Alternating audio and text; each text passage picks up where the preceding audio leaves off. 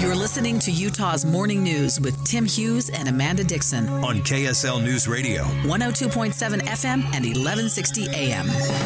Good morning, KSL News Time, 730. KSL's top story this hour. It is going to get windy today ahead of that uh, winter storm that's coming throughout the weekend. KSL News Radio's Adam Small begins our live team coverage severe Utah weather. Adam? Amanda here on Capitol Hill. You can already see the winds just starting to kick up just a little bit, but it's really going to ramp up as we go through the day.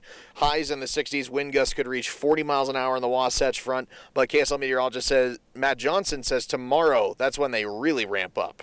First half of the day, very windy, 30 to 40 mile an hour winds out of the south with gusts along the Wasatch Front reaching 60 miles an hour for some spots. The West Desert exceeding 75 miles an hour. By the way, the mountaintops themselves could clock triple digit wind gusts tomorrow. By tomorrow afternoon, we start to see the rain, which will turn over to snow and continue into Sunday. We could see two to five inches of snow on the valleys before the storm starts to taper off Monday morning. Live in Salt Lake City, Adam Small, KSL News Radio. Rocky Mountain Power is looking to batten down the hatches across the Wasatch Front as it prepares for this storm. KSL News Radio's Heather Kelly continues our live team coverage. Heather?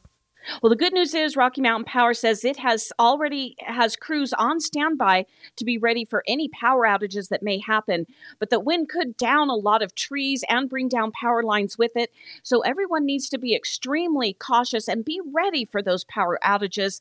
They have a website you can go to to check out information to be prepared before a power outage happens, also what to do if you run across power lines like Back away from those things. Don't go anywhere near them, including your pets and kids should not be anywhere near them. Live, Heather Kelly, KSL News Radio. Heavy winds knocked down more than just power a few years ago. It uprooted a thousand trees in Rose Park. Now residents are getting ready for heavy winds this weekend. Dave Chase tells KSL TV he still feels apprehensive about strong winds. I get a little nervous, of course, yeah. It's unfortunate because we moved to this area primarily for the trees. Yeah, so it can happen. Back in 2020, the winds reached hurricane levels. Homeowners are hoping to avoid any more damage. KSL's top national stories this hour. We're not the only ones dealing with this storm. One of the country's most popular national park destinations is closed today because of extreme snowfall. With some areas of the Sierra Nevada predicted to get 144 inches, 12 feet of snow today and tomorrow, Yosemite National Park closed overnight. Yosemite Valley is expected to get up to 18 inches of snow, so the entire park has been shut down. Last March, Yosemite was closed when parts of the park were under 15 feet of snow. Alex Stone, ABC News. Several large wildfires are still out of control, burning huge sections of land in the Texas panhandle. It's been dry, the wind picked up, we don't know how the fire started, but basically three of them started. And suddenly that wind turned what might have been moderate sized fires into massive conflagrations that just charred vast quantities of the landscape here, carving paths 90 miles wide, basically the distance from New York to Philadelphia, destroying a lot of ranch land, but also dozens and dozens of homes. ABC's Matt Gutman says two people have died in the fires and over a million acres have burned.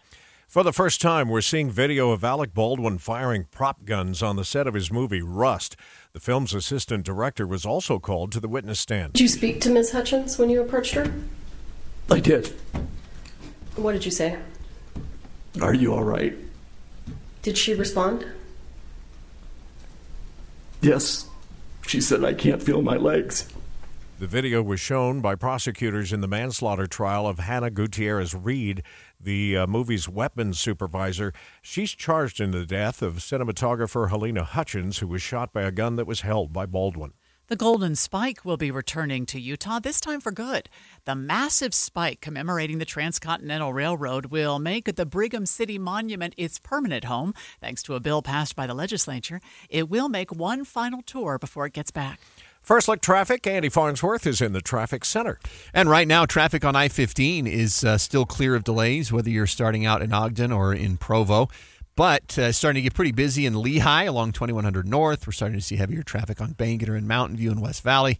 And uh, along, well, actually, it's looked really good approaching the freeway in Davis County this morning. Better than a typical weekday. I'm Andy Farnsworth in the KSL Traffic Center. A Utah company is trying to help new mothers through the postpartum experience.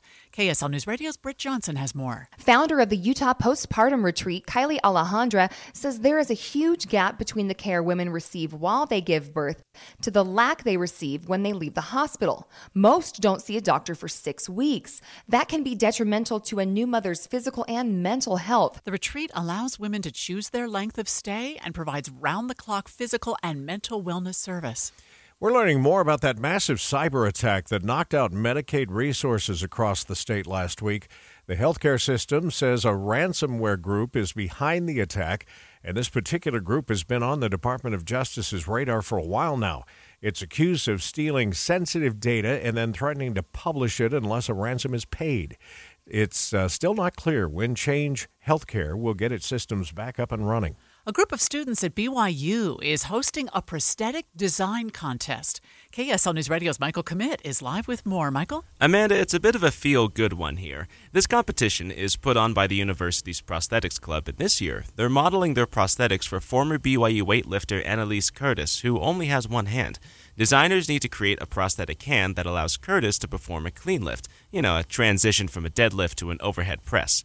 Now, whoever builds the top prototype will be considered for future development, and what's cool is that the club partners with Two Foot Prosthetics to already serve underserved amputees across the world. Reporting live, Michael Commit, KSL News Radio. We get to talk spring football today. It started this week in Provo, and BYU students are excited to see how their team will play in the fall.